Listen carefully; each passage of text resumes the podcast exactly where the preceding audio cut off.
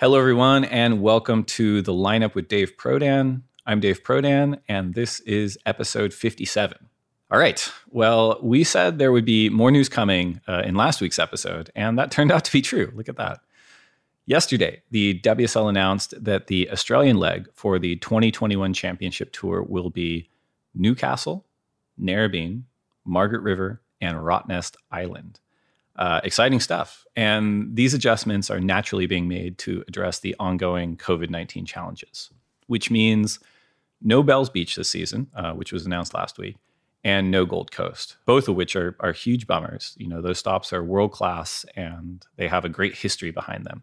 But this is an extraordinary season, and everyone, uh, surfers included, are working really hard to bring competitive surfing back online in 2021 and to bridge to a stabler time in 2022 and beyond. And the fact of the matter is that the operations of running two events in New South Wales and two events in Western Australia made the most sense in terms of keeping everyone safe and ensuring the world's best surfing is happening.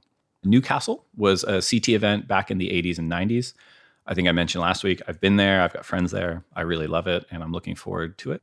Narrabeen hosted the World Junior Championships for a decade, and I actually lived there when I was real little. Shout out to uh, Goodwin Street. It's a high performance left hander. It has its own strong heritage of world class surfers, and that's going to be really interesting. Margaret River is returning, and for the first time in history, we will be competing at Rottnest Island, a seven mile island off the coast of Fremantle with excellent surf and the quokka, um, the world's cutest selfie creature. Look it up. So, yeah, 2021 Fury Road season, uh, unquestionably, but uh, I'm excited. In other exciting news, the WSL announced that Jessi Miley Dyer, uh, former world junior champ, CT standout, surfer rep, board member, and tour manager, will now serve as the organization's SVP of Tours and Competition following Pat O'Connell's decision to transition out of the WSL. Safe travels to Pat. I'm sure we'll see you down the track. And congratulations to Jessi. Personally, I'm very confident in her abilities to lead the tour in Australia and beyond. All right, episode 57. Today's guest is someone who I actually had the pleasure of meeting here in the WSL workforce trenches. He's a product of the South Bay. He absolutely rips. Was actually one of the final contenders for casting in the upcoming season of The Ultimate Surfer. He's recently been added to the Body Glove Surf team, and he's a champion of the Color the Water and the One Ocean, One People programs. Please enjoy the lineup's conversation with Los Angeles's Hunter Jones. The good old clap, take one. That's right. How many of you knew what you wanted to be when you were seven years old? I did. I wanted to be a world champion. Hey, is there honesty involved in this podcast? Can we be honest? You can shut your fucking lips. And then I'll just say, put them up, what? Let's go. He's like, you look too pretty on the wave. Get ugly. We can talk about DMT if you want. I thought you were boxing. Hunter Jones joining us for the lineup today. Thanks so much, man. How are you doing today? Where are you today? Who are you with? Currently home by myself. Uh, I just moved to Gardena, which is um, pretty close to Manhattan Beach, place I surf all the time. But yeah, man, super stoked to catch up. It's been a while. It's been a while. And and did you surf today? Are you gonna surf? What's going on? Didn't surf today. Um, it's been pretty small the past week. I mean, we had a pretty crazy run of swell here in the South Bay for like the back half of 20 or just all of December straight into January. So it's kind of good to have a little bit of a break. But uh, yeah, we have waves coming. So get tuned up and ready for that. That's right. Yeah, it was one of those things where we had really nice end of 2020, early 2021. And then I think that last swell that hit, because it's, you know, we just kind of look at Hawaii and go like, okay, well, there's waves there. We should be getting waves soon enough. That last swell that hit up here hit with like really, really ugly winds. So, so like really nobody surfed up here. But then I, I was getting all these like messages and photos from from LA and it was just like clean and like day of days at like Venice. And I'm like, oh man, it's been yeah. good down there. Oh, I know. It, yeah, it was pretty cool. We had, you know, we had good conditions kind of all day for a lot of days. Like we had some, you saw photos of those crazy offshore days in the afternoon, and you know a lot of double sessions and uh, super tired shoulders, but super good. Yeah, and you know, you mentioned it's been a while since we've seen each other, and I was in advance of this podcast, I'm like, when was the last time I saw Hunter? Because the background for everyone is that we used to work together. You used to work at the WSL, yeah. and uh, you you've grown and you've moved on to other things. But it was we were in a hotel by LAX. I can't remember which one and I was there because I was helping on the Ultimate Surfer casting, and you were mm-hmm. down to like the final 24, and then we ran into each other like in the hallway. In the hallway, yeah. And the, the handlers were like, You're not supposed to talk to each other. And we're like, Okay, chill out. Like, that's what the whole experience felt like because you just, you know, we were walking around the hotel and you saw a bunch of people you knew because the surf world's so small. And it was good to see you, a familiar face, just walking in the hall, like, Oh, there's, you know, there's Dave. And then, I'm having I'm being interviewed by you, you know, so that was kind of cool. I was like, oh, okay, I got a little in, but didn't well, I, end up making it, but uh, it was cool. I, I had it pretty easy on the day. Like my my role was really vague, but they were kind of like, okay, you're here to give us guidance on the surfing ability of all the applicants. So you have to come up with like a rating system. And I'm like, okay. And there were 700 applicants, and everyone submitted like Instagram videos and photos and resumes and everything. So I've, wow. I spent like a few weeks combing through those, and my rating system was basically like, okay, I, I, don't know, like A is CT level, like B is QS level, like C is like pretty good, but maybe not QS level, and then like D and F. And I was shocked at like how many AB applicants there were. I was stoked. Um, really? And yeah. and you and you were in the mix and man, that, that day was strange. I didn't have to do a whole lot. I was just kind of sitting on the side, but it did feel like a firing squad for everyone that had been in there. And as I found out, I just had to turn up for the day. But you guys were kind of trapped in that hotel room or the hotel for like three days. Oh, I think it was like five days. Yeah. We, they had us in the hotel. I don't think we had like room keys. Like you were, we were locked in our room and you know, we had room service and that was kind of it. But it was cool. A lot of working out, a lot of, I was able to have my computer and, and get some stuff done. But yeah, it was cool. Like for me, I was walking around the halls and, you know, seeing like Koa Smith and Luke Davis. And I was like, whoa, like it's kind of gnarly, but it was really cool to be, to be in the mix and uh, just to have the opportunity to maybe be a part of the show. And I'm stoked to see it come out eventually. Dude, and it this was before COVID. Like you guys were locked in your hotel room before COVID. You gotta you gotta warm up to what the future was gonna bring for us. I know, right? yeah. I think it was like just in the midst of it. I mean, we had the COVID testing and all that. But yeah, definitely got a, a little taste of the future. Yeah, I mean, I and again, like uh, obviously didn't get to play favorites or or any sort of conflict of interest, but I think like talent wise, you could have easily hung in the show. So maybe next season, we'll see how it goes. Yeah, hey, I'm I'll be there for next season. You can bet on that for sure. How's um? I wanted to ask you, what's going on with the tour? I saw some announcements. Do you have a, an update there? Yeah, um, we do. it's timed pretty well, I guess. Yeah, it's been pretty pretty crazy. Like I, we were in Hawaii, and we know we were doing everything we could to get the tour up and running. And we always kind of looked at I think this year is like the Fury Road season. We're like it's going to be bumpy, and it's been bumpy. Obviously, Hawaii was a little bumpy. And then, yeah, I think like COVID continued to impact. Uh, we had to cancel Sunset, we had to postpone Santa Cruz, and we quickly pivoted to Australia. And we're like, okay, what can we do there? And Australia is really unique in that they've done a really, really good job managing the virus. They're they're being really strict, but for good reason mm-hmm. with sort of traveling um, sports coming there.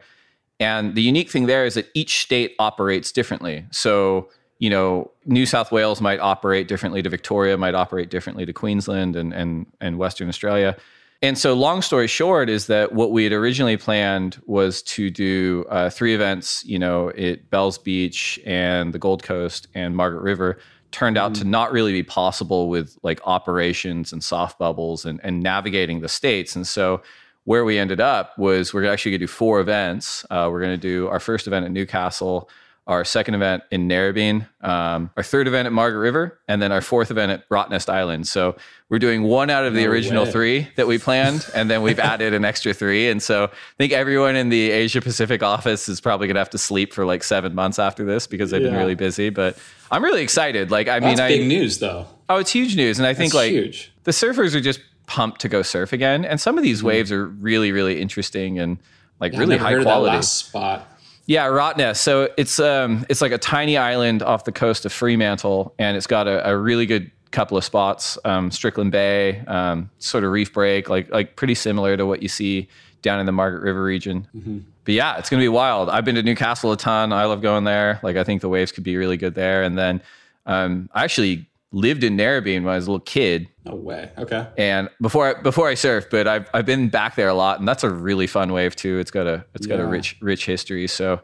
Yeah, I, I think Wow, the, C, okay, the CT is going to be big time in Australia. So, did you watch? did you watch in Hawaii? Like, did you watch the men's and women's events? What were your Oh, of takeaways? course. Yeah, no, that was amazing. Um, just so good to see, you know, live surfing back. And, you know, I, I'm such a fan of the WSL and all the events and fantasy. And it was just cool to get that taste again and, you know, see John win pipe and um, the women at pipe and just stoked for, you know, all the work you guys are doing. And I know that takes a lot. So cheers to you guys and super stoked to see, you know, the Australian leg of the tour get uh, underway.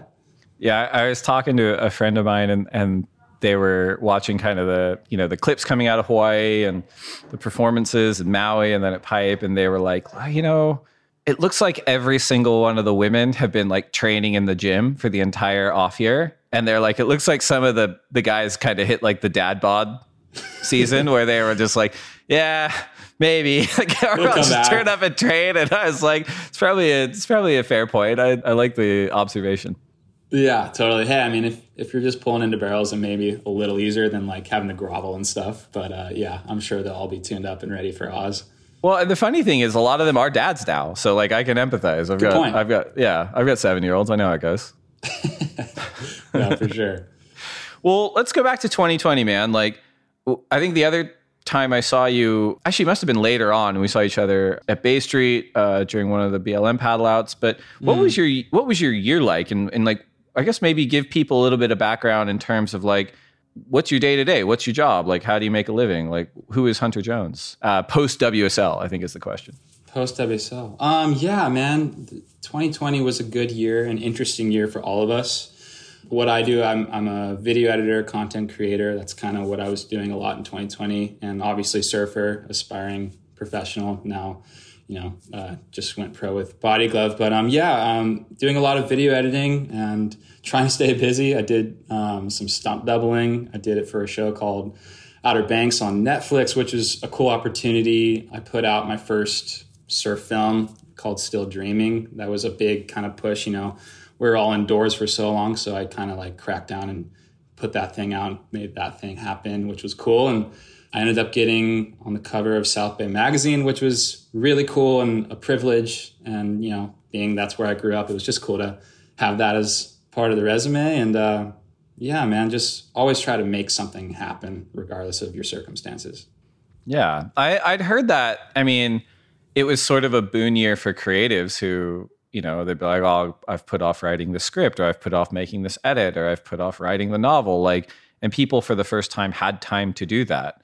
I didn't write a novel, so I don't, I didn't get that done. But like, but I mean, I think that's right. Like, and it's funny when you kind of listen in or you, you hear about how people navigated the year and navigated the work from home thing and just navigated the like, now I have this time because my my social life's been curbed or my commute time's been curbed, and and people focusing in on those projects. Do you? You- You've you've recently signed with Body Glove. Congratulations! Congratulations to Body Glove. Actually, I think it's sort of where that, that needs to go. But but you it. you're you're a very high level surfer. You're a young guy.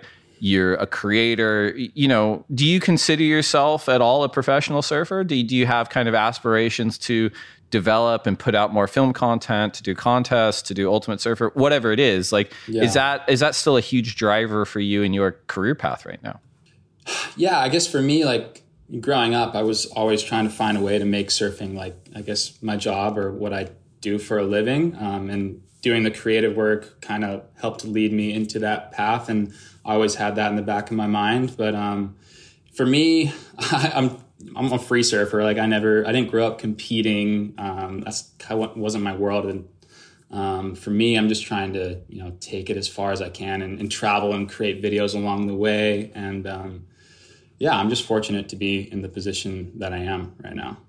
Totally. Well, let's talk a little bit about where you grew up because I grew up in Southern California most of my life.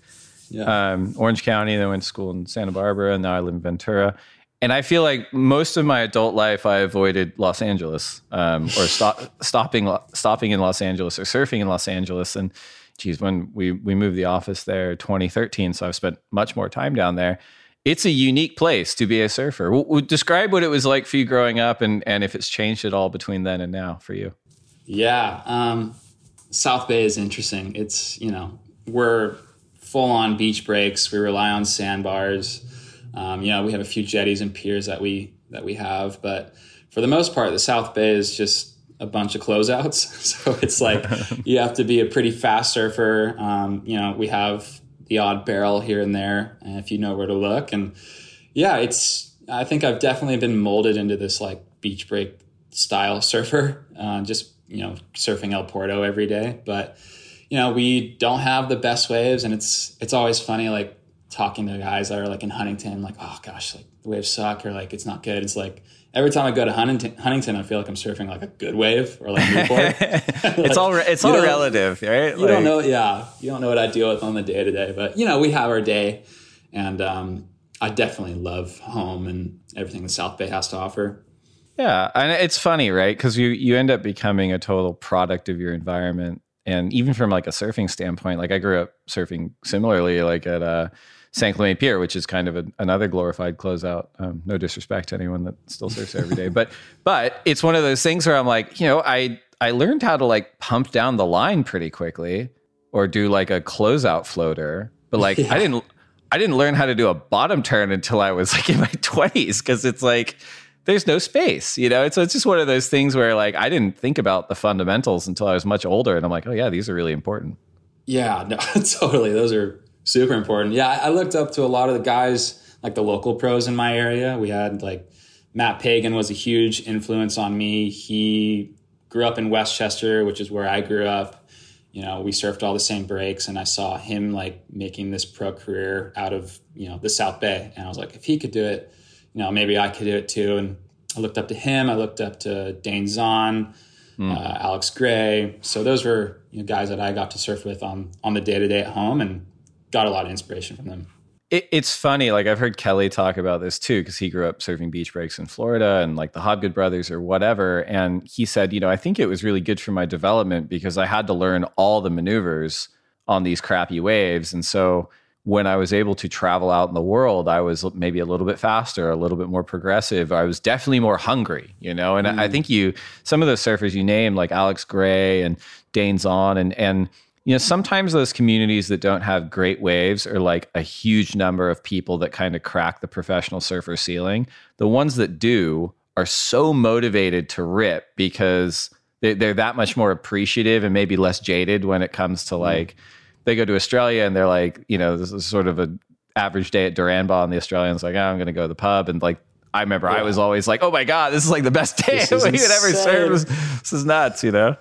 Totally. Yeah. I mean, anytime I'm able to travel outside of the South Bay, even if I'm going to like Malibu, Third Point, or Uppers or something like that, it's just like you get such an opportunity to like draw out a turn or actually try a bottom turn because, you know, here in the South Bay, it's really fast waves. And I think that helped. Like, I really like to do airs and stuff. So, you know, that's kind of, we, you're pumping down the line, doing a floater or doing a quick snap, and that's it. But yeah, it's a good place to grow up it's interesting because I was talking to Pat O'Connell about this the other day, and it was this conversation around how you know you look back a couple decades or three decades ago, and j- just speaking for California as a sample set, you would have like very high level professional surfers kind of at every beach. You know, like there'd be a bunch that would come out of like you know Carlsbad or or La Jolla area. There'd be some that came out of San Clemente and Newport and Huntington. There'd be some that come out of L.A. and then you know Ventura, Santa Barbara, like you know Morro Bay, like Santa Cruz.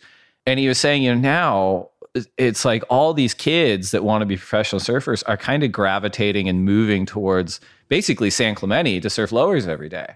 Mm-hmm. and and he's like, I don't know. He goes, and so you kind of get all these transplants that are there because it is kind of the best wave to develop on.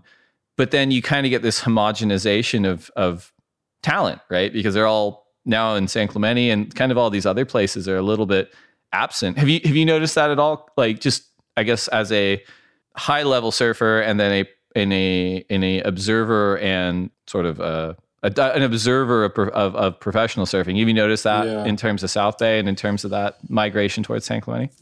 Yeah, I mean, you know, we've obviously obviously seen guys like Filipe Toledo and, and Jordy move there, um, mm. and it's you know it's good to have such a high performance wave every day.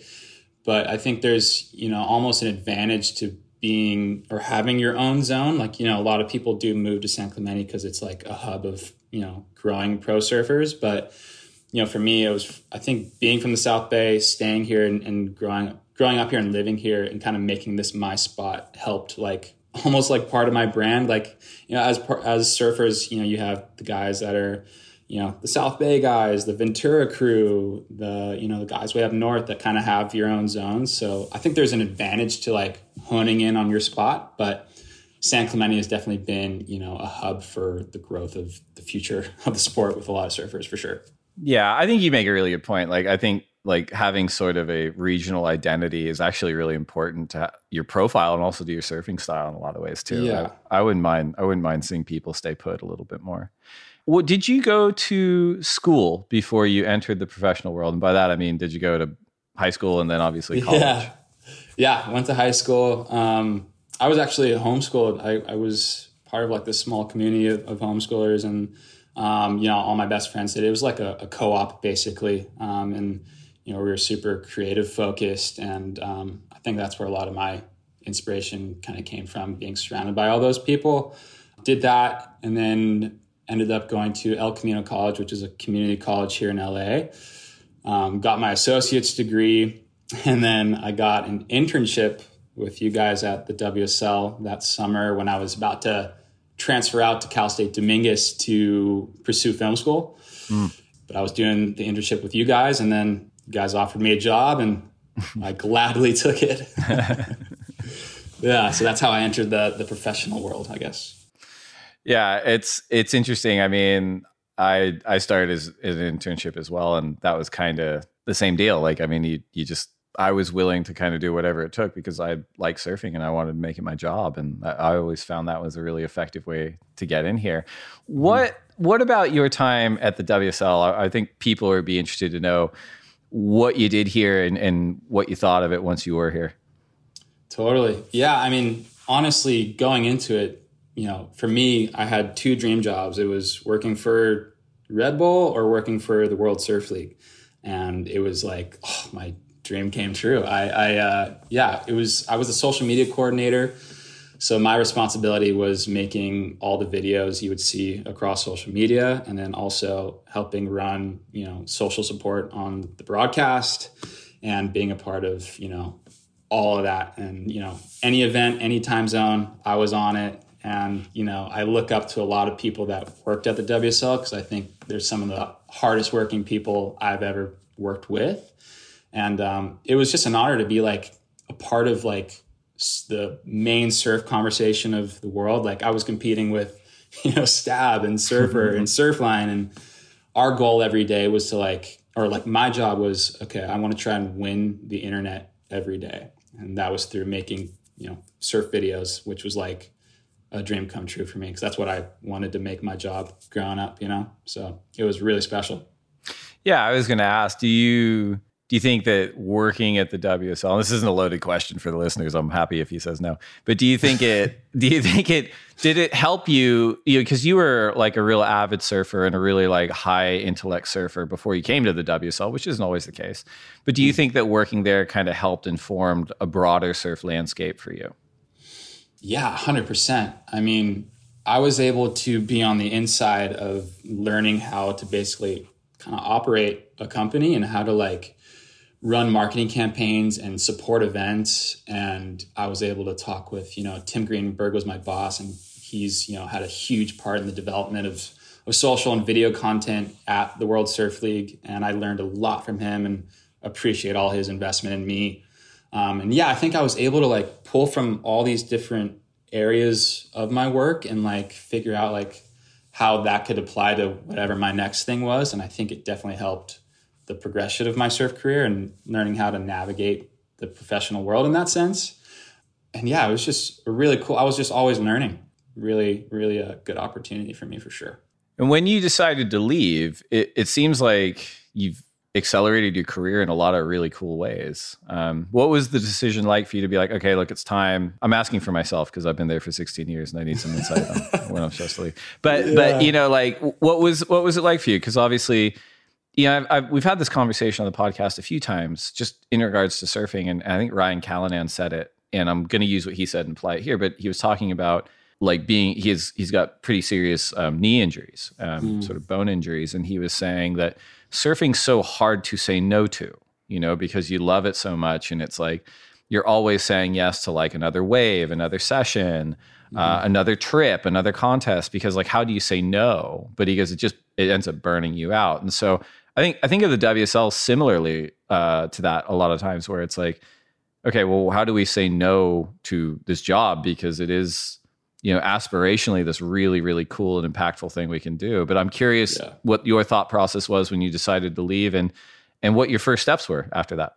Yeah. Um, well, that is kind of a loaded question, but I will say leaving my job at the WSL was like one of the probably hardest decisions I've ever made. Like I was, I genuinely loved my job, loved the people I was working with. I was able, you know, travel with the tour and it was really like the dream situation but you know you're running an event schedule that's all year long and you know being on social social never dies it's always running 24 7 so you know i was kind of in this mindset where like gosh like i love my job you know and being a surfer i always had this dream in my back of my head is you know i wanted to be a pro surfer and try and make a living doing that and i kind of got some counsels from some of my peers there and i was like you know what do you guys think I should do? You know, and you know, I had some people say some kind words, and you know, they're also like, dude, you're you're 22 or 23, like you got a lot of life ahead of you. And you know, for me, I was like, man, this is like the dream situation. But um, yeah, I ended up deciding to part ways, and you know, moving from that, I kind of started my own creative agency um, where I was creating content for a bunch of brands. I did that for like a year and um, that kind of led me into my next stage of life, I guess. But pulled a lot of inspiration from all the people I worked with. Yeah, it's tough. I mean, I, I think it's one of those things where, as you said, it's like it's a global company. There's 25 hours of work every day, and I don't know if that's healthy. And I wouldn't say that specifically about the WSL, but sort of this culture that everyone's living in. I think yeah. part of it has to do with the information age, social media, and blah blah blah. But it's one of those things where you know everyone's feeling tapped everyone's feeling burned out and i wonder or op, uh, part of part of the optimistic side of me hopes that you know the break over the last couple of years has made people realize like look i can step away from the computer i don't have to go to these meetings like i can work six to eight hours a day and be like incredibly productive compared to 16 to 18 and at some point there's diminishing returns and we always talk about that theoretically yeah. but I feel like maybe more people have kind of understood that. Do you feel like since you've left in sort of the creative agency work you've been you've, you've been doing and uh, the film projects, et cetera, that your work life balance is sort of leveled in, in a more productive way for you? Honestly, it's kind of the same in a way. Yeah, like, sure. I I pretty much I'm working seven days a week. Like I it it never stops. I mean, it just my focus kind of just went to something else. Like I, and I think you know the reason leaving, like I was like, you know, I, I accomplished this one goal. Like I wanted to work at the WSL one day, and I always wanted to like try and pursue surfing. So I was trying to make all these other things work in the midst of that. But I was like, okay, let's just like pull, dive into my passions and like try and make this next thing work. But um, yeah, I think my work life balance is, you know, I enjoy working. I feel like if I'm not doing something, I'm not progressing, and I'm not like making a difference. So mm. um, I try to push myself, and you know that's part of the game for sure. I think it's fair. I, I kind of tracking back to the the Ryan comment and something that I struggle with a lot too is I think you know sort of the old like what is surfing like what is a surfer and it's like it's more than a sport it's more than a lifestyle it's sort of this identity component and I've struggled a lot in in my life like with blurring like personal and professional. It's like, okay, like if I have a shitty day at work and I work in surfing, when I go surf for myself, is that going to suck? Like, you know what I mean? Or like, totally. or vice versa. And it's, I think it's just one of those things too, where it's like, it's very hard to kind of say no because you go like, this is who I am. I give a shit about this. I, I want it to be good. Yeah. But yeah, I, would imagine you're still caught in that because it's not like you're not working and surfing right now. No, yeah, I'm definitely still working and surfing, and it was, yeah, it was cool. Like now I get to watch competition and all that from, you know, just from the computer, opposed to like running the broadcast and social. So, yeah, I'm just stoked to see surfing come back and uh, love all the stuff you guys are doing and all the content you're doing. I'm just inspired by it all for sure. Do you have like an anonymous Twitter handle where you can attack the judging if you want, or? no, not at all. Uh, but I always love reading the trolls and like seeing what people have to say. It's pretty, pretty hectic. Yeah. What do you, I mean? We're kind of in this really interesting new era for the championship tour. Who do you think on the on both the, the men's and women's sides, like who who are the ones that you think are really going to make a move? I wouldn't say just this year, but let's just say the next three years. Ooh, I want to see Filipe Toledo win a title. I mm. think like I think if he could just hone in on what he's really good at and you know being that we might have a different kind of type of tour this year i think he might be able to he can perform on anything and pull out you know eights nines and tens on any kind of wave so i think he has a lot of opportunity i also would like to see Kolohe Andino do well you know being from the us and like supporting someone like him i i feel like i can back him so i'd like to see him do well. I think Caroline Marks is like the future of women's surfing and like mm she just rips so hard and i think you know her backside is so good and i i like study her surfing so i think she'll be a force of of like crazy surfing for the next few few years for sure. Let's take it back to los angeles for a second. Obviously it's a, a hub for the entertainment industry and mm. it seems like you in particular you you've crossed worlds with the entertainment world while being a surfer you mentioned mm. stunt doubling for television shows you know, do you like that part of, of your job? Do you do you like kind of working in Hollywood, working in the entertainment world? Do you plan to do more of it? Um, I'm I'm curious. Yeah, um, it's interesting. I mean, I definitely like it. I think I being a stunt double was cool because it was literally just surfing. Like my job was surfing. I got to be a Netflix uh, stunt double for a show called Outer Banks, and they flew us to Florida. We surfed all day, and uh, I was also stunt double for HBO's Ballers, and they like shut down Huntington Pier and made it look like the U.S. Open. And my job was basically like, all right, you get to burn everyone all day and catch whatever way. So that was cool. But um, yeah, I think being in Hollywood's fun. I, it's kind of helped me like find ways to be good at the other side of surfing, which is you know being in front of a camera and being comfortable with that and having conversations and not just being a surfer. Like I wanted right. to be really well rounded and good at everything. And, you know, I can make videos, I could be in front of a camera. You know, surf breaks, being a host for you guys was rad. Um, and I can also ride a wave. So I don't know. I have a lot of fun with that side of it too. It's really interesting. Like, I think like navigating Hollywood is like, it's almost like its own language in a lot of ways. It's one that yeah. I don't, I don't feel like I've cracked, but I, I know it exists do you do you feel like Hollywood, either through the shows or the movies, has gotten surfing right yet? And if so, what what do you think's what do you think's gotten closest? I have an answer Gosh. too. I'm just, I'm just curious as to see That's what yours a is. Hard question. I mean, most of the time Hollywood gets it wrong. Like you see it. Like as a surfer, you know, we look at surfing so much different than the normal consumer.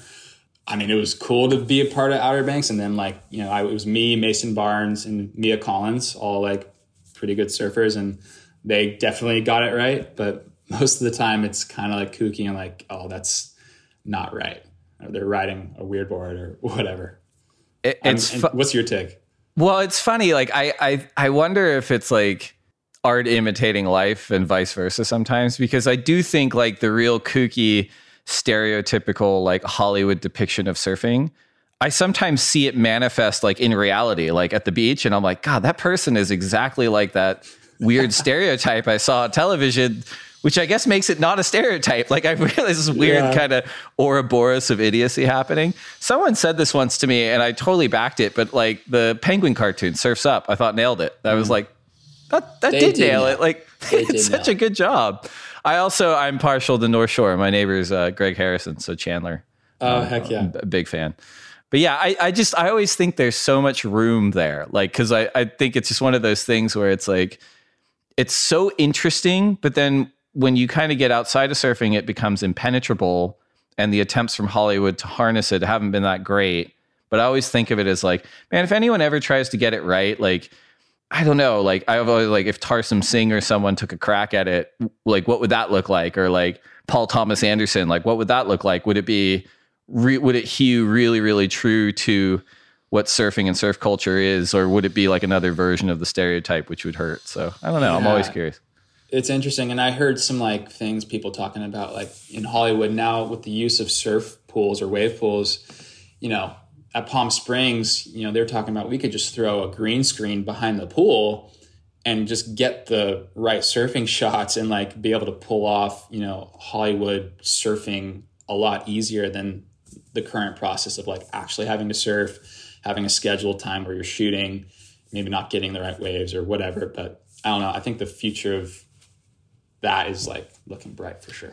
Yeah, that's interesting. really interesting. I mean, I, I, think like the same thing's been said about the surf ranch too, right? Because I mean, I, I always have my eyes open anytime I kind of grace like proper Hollywood projects like The Ultimate Surfer or like probably what you've seen in the work you've done, where it's like, wow, this is like this is a lot of people that work on this thing. This is a lot of money that go into this shoot. This is bananas. No joke, yeah. And, and, when they're trying to get surfing shots, and it's like, well, we could go to the ocean and like really roll the dice, or we go to a wave system and like guarantee we're getting what we need. It's like I mm-hmm. I, I understand the math there.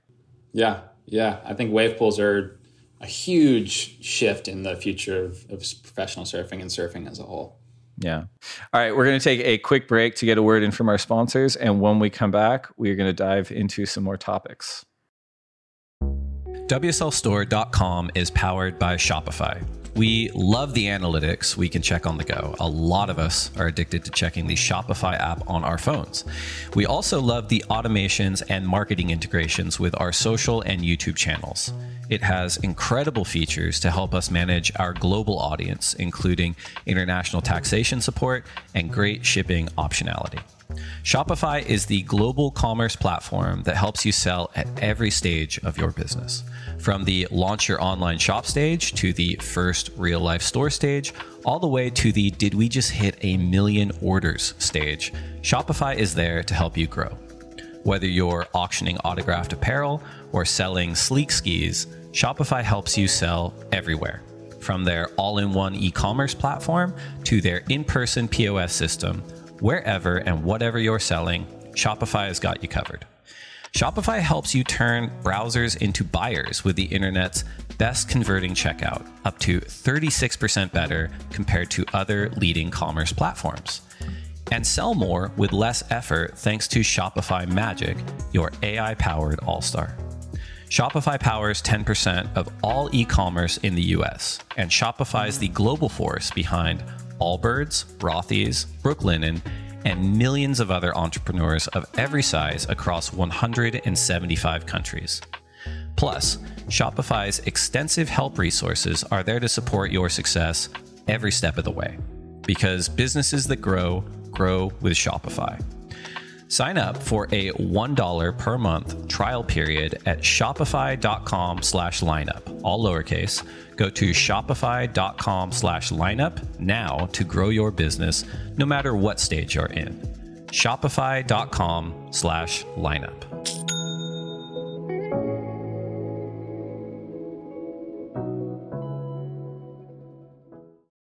As surfing makes its impressive showcase for the second time at the Olympic Games Paris 2024, Samsung is capturing every epic moment through a new docuseries and a celebration of our culture, bringing the spirit and stories of surfers, including Johanne Defay, John John Florence, and Jack Robinson, to the forefront. Want to dive deeper into our world? Visit youtube.com slash et Samsung.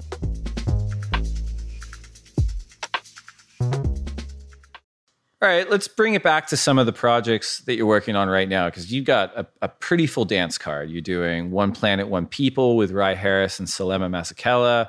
You're um, working on the Color the Water board collaboration with Rye Harris. You got the Body Glove thing. Like, talk to us a little yeah. bit about these projects and you know where they came from and, and what your intentions are with them. Yeah, it's cool, man. I feel like I'm in a, a cool position just being – you know, a biracial surfer and, you know, you know, finally making, you know, a living out of surfing, I guess. And I feel like for me, I just want to be like a role model and hopefully kind of try and inspire the next generation of surfers. You know, for me growing up, I didn't really have someone that I looked up to, maybe on any given day in, in the surf space. I mean, there were a couple, you know, being you know, Selema Masekela and, and Mikey February. But for me, I just want to like be a role model and try and, you know, kind of build up that next generation of, I guess, diverse surfers or, or anyone really to just like follow their dreams because that's what I'm doing. And yeah, with that, it's cool. I'm, I'm working with um, Color the Water and Ryan Harris. Ryan Harris and I have a board model that we've collaborated on um, called the HJM. And for any purchase made on that board from Ryan for uh, 2021, we're going to give 100 bucks to Color the Water, which is an organization out of um, Santa Monica. And they give free surf lessons to people of color. So they're just doing some rad work. And it was just, I went and taught some lessons and watched how what they were doing and just super inspired and a cool way to kind of give back um, and kind of see that progression of the sport, I guess. And yeah, man, it's just cool to see that stuff happening.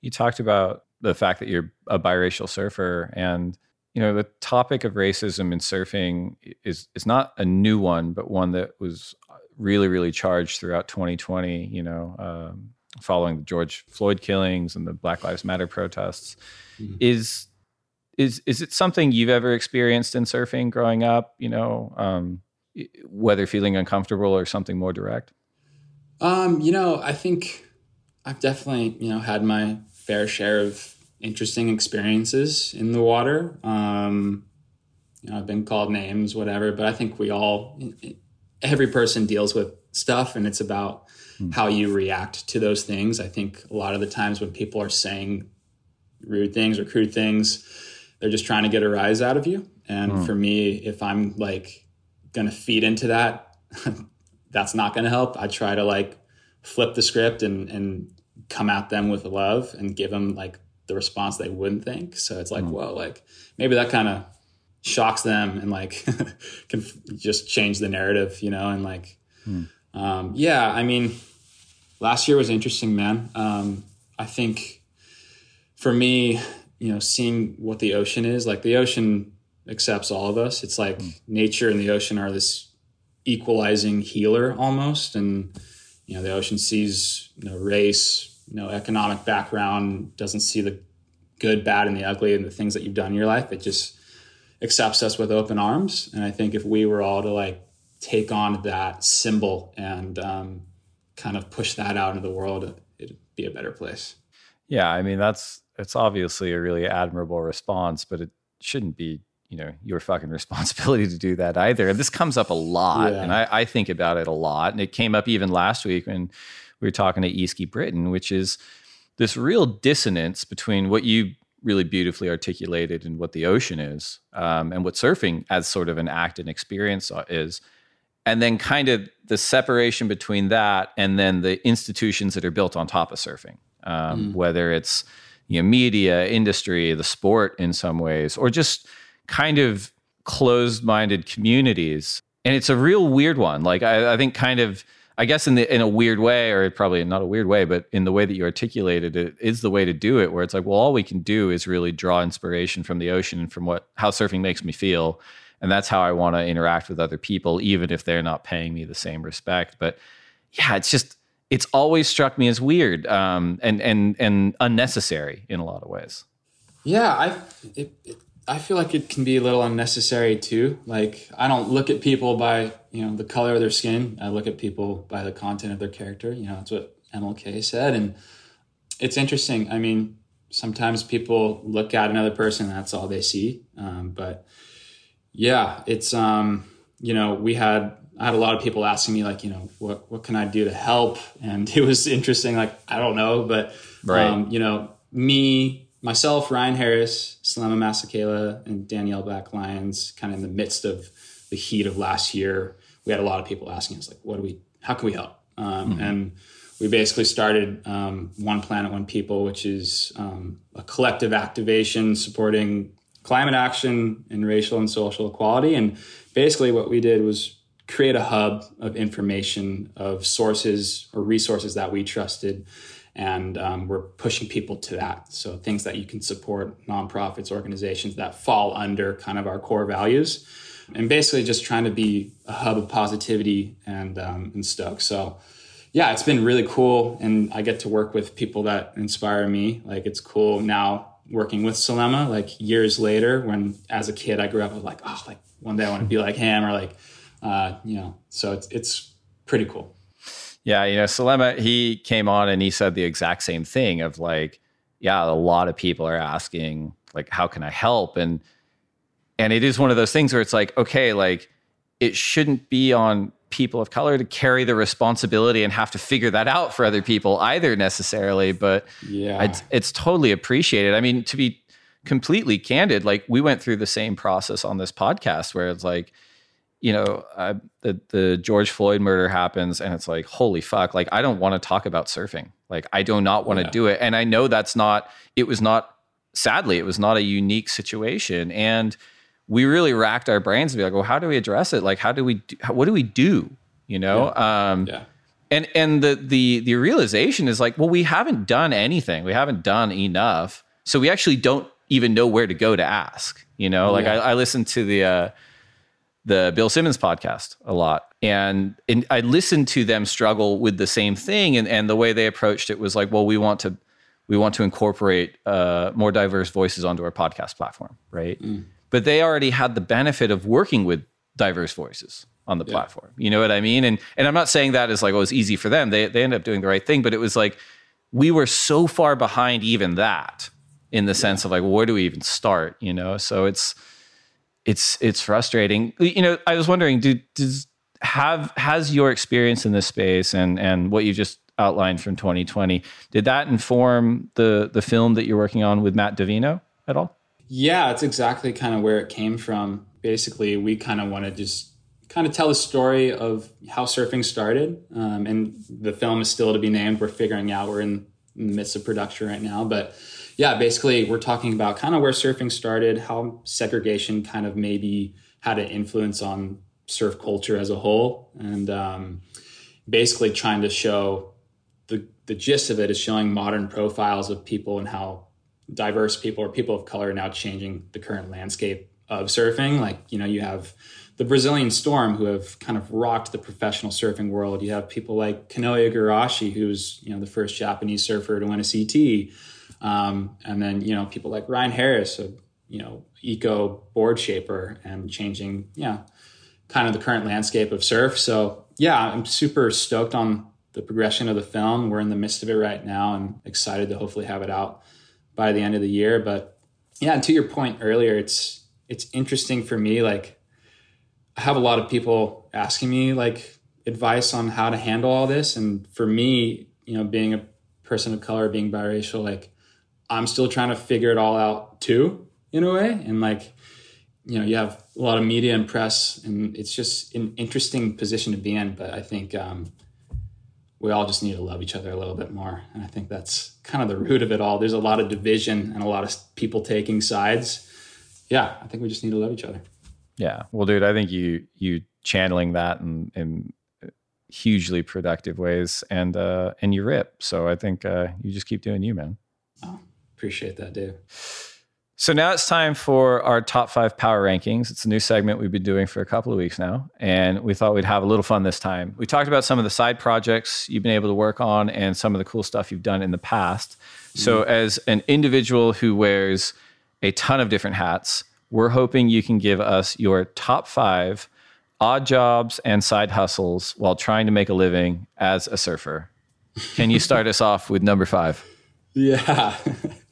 this is fun. Uh, number five, we kind of talked talked about it, but uh, I had a creative agency that I was running for a year. It was cool.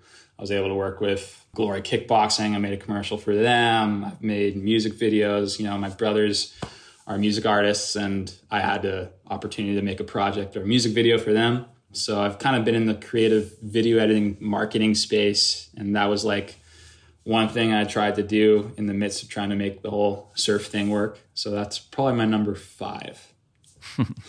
I like it. What's number four? number four, uh, Surf Breaks host. That was um, super cool. Got to do that for a whole year, and it was cool. I, I came in and I remember the casting. Uh, There's a handful of people, and I remember doing the casting and like reading a script off the teleprompter and feeling like I totally like didn't make the cut. And you know, Dave Finger came up to me and was like, "Hey, like we like you. Let's keep this going." And then I became a host for the show. But um, yeah, that was super cool opportunity. Yeah, tryouts are always a pain in the ass, man. yeah, definitely. Number three, uh, the surfing stunt double work was really cool. And then number two, I was a ha- I've been a hand model a couple times. Okay, all right. Mo- We're some gonna- of the most interesting work. We're gonna stop there for a moment. this is straight straight out of Zoolander, man. Talk to us about hand modeling. You're like Yeah. the D- David Duchovny's character. it's crazy, man. You think so? Like half the time, they're just like it's for food. So half the time, they're just prepping That makes the sense. food. It makes sense. And it's like the whole time is like making, you know, they're they're gluing the cheese on, the making sure the burger, the patty's right, and then I come and I literally just put my hand on the plate, and that's game. it's that easy. But uh, Go on. Let's Yeah, see I the hand. they- I want to see the hands. You got to hold oh, it's up. not that pretty. That's pretty enough, man. I'd eat a burger that was next to those. Yeah, I mean, they had me full on shave my arms. Like it's it's pretty next level. So okay, well, I want. I need to know more.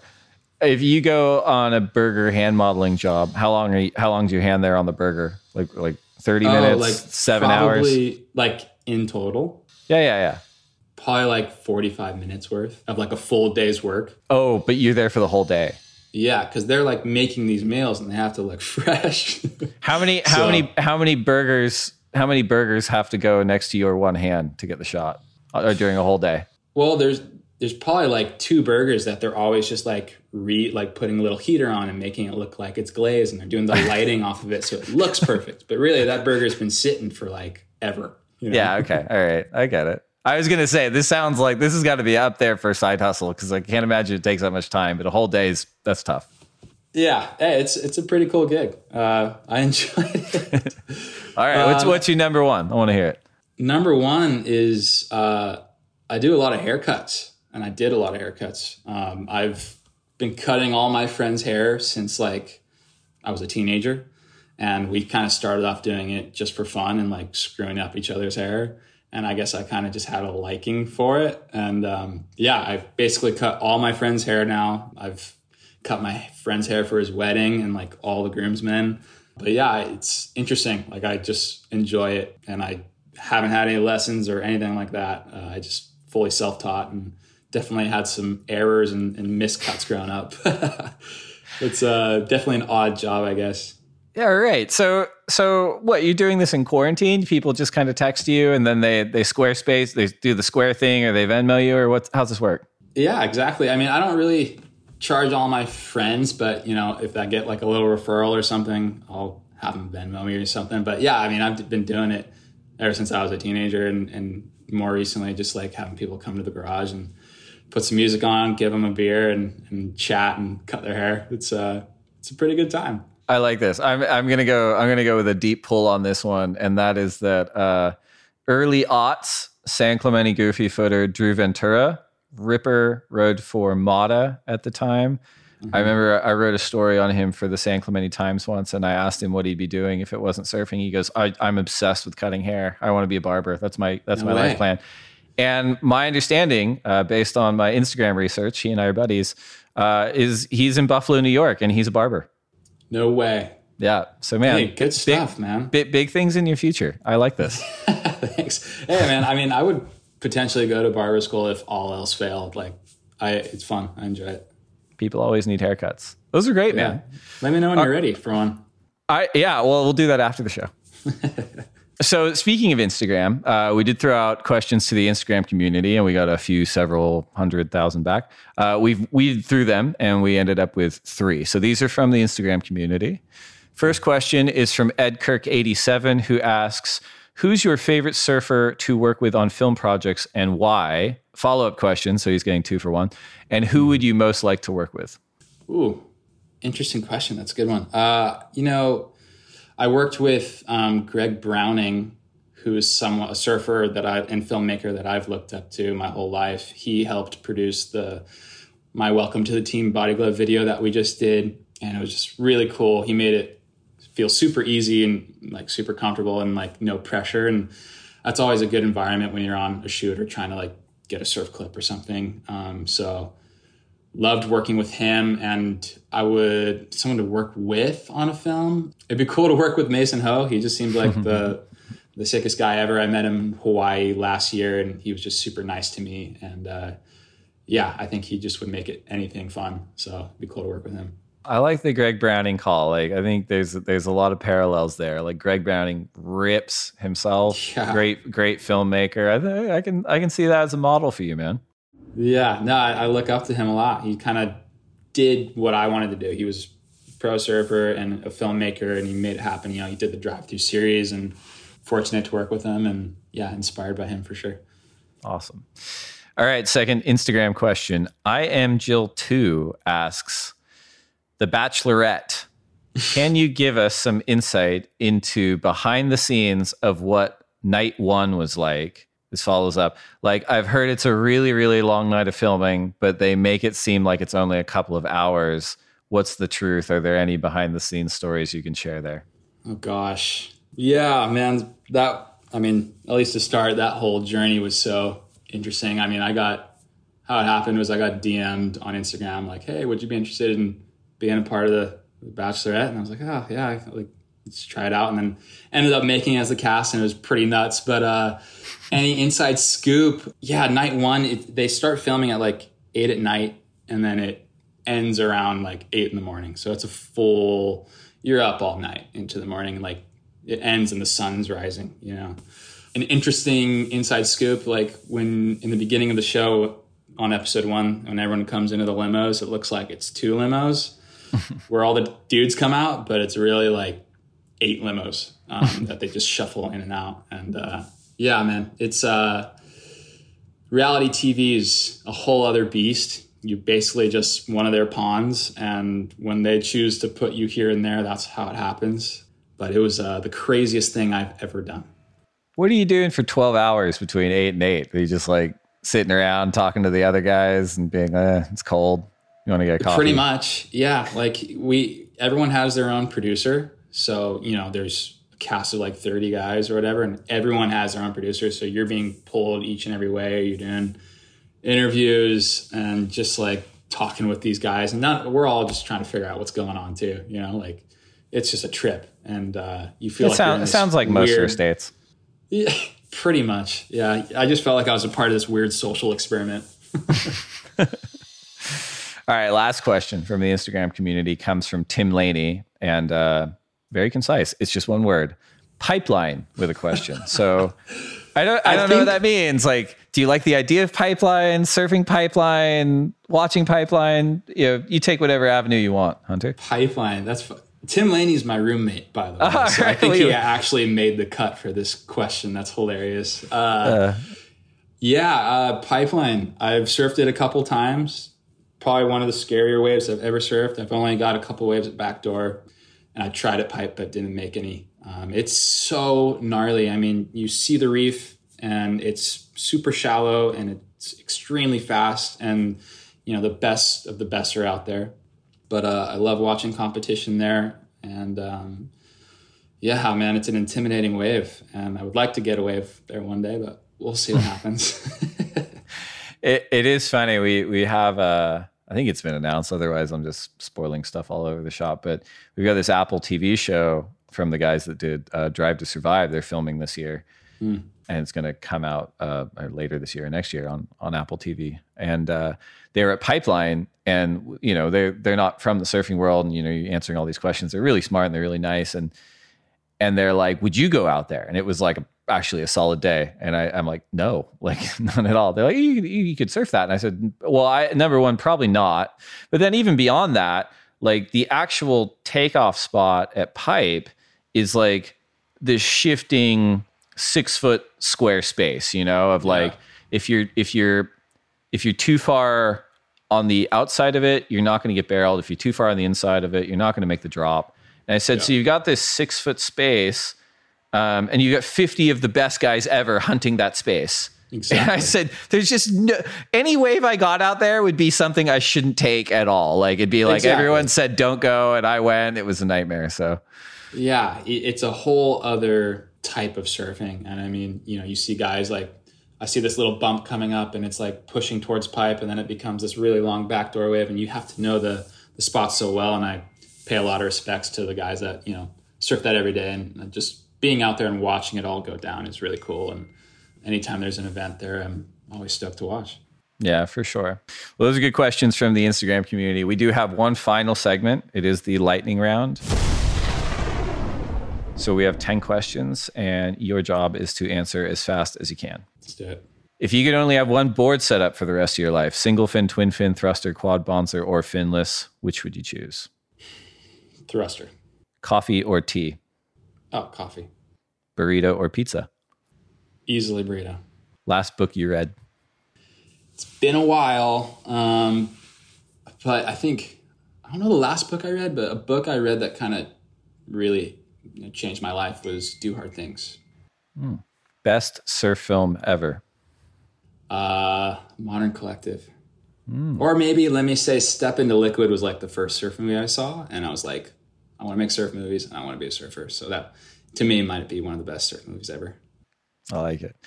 One wave you never have to go back to. Oh my gosh. I don't know. I don't know. I have to you, think about it. if you only get to surf one wave for the rest of your life, uppers. Best person to share a lineup with? My best friends. Worst person to share the lineup with? Could be my best friends too, to be honest. All right, last one. Finish this sentence. I will next achieve a state of happiness by waking up in the morning, making a cup of coffee, being thankful for another day of life, and um, trying to make the most of it. Hunter Jones, thank you so much for coming on the lineup. Where can people check your stuff out? Uh, you can find me on Instagram at Hunter Jones. Um, I'm going to be dropping a little vlog on my YouTube soon. It's also Hunter Jones. But uh, yeah, Dave, thank you so much for having me. It's, I'm an, I'm honored to be here and to have this conversation with you, man. Right on, man. Let's get some waves and you give me a haircut next time. Let's do it. So that's it. That's the lineups conversation with Hunter Jones. I hope you enjoyed it. This episode is produced by Ryan Fawcett with art direction by Jason Penning. Thanks to both of them and thanks to our sponsors. We appreciate their support. The lineup acknowledges that it is recorded and produced on the ancestral lands of the Chumash and the Kiichtavagnar people. I hope you safely get some waves wherever you're at, and we'll see you next Tuesday.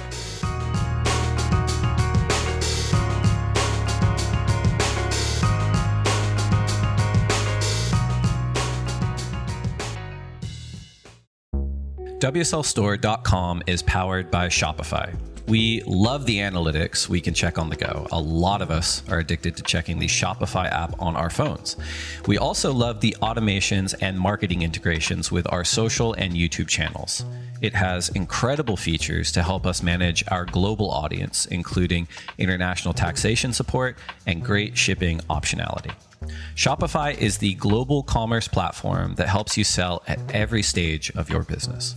From the launch your online shop stage to the first real life store stage, all the way to the did we just hit a million orders stage, Shopify is there to help you grow. Whether you're auctioning autographed apparel or selling sleek skis, Shopify helps you sell everywhere.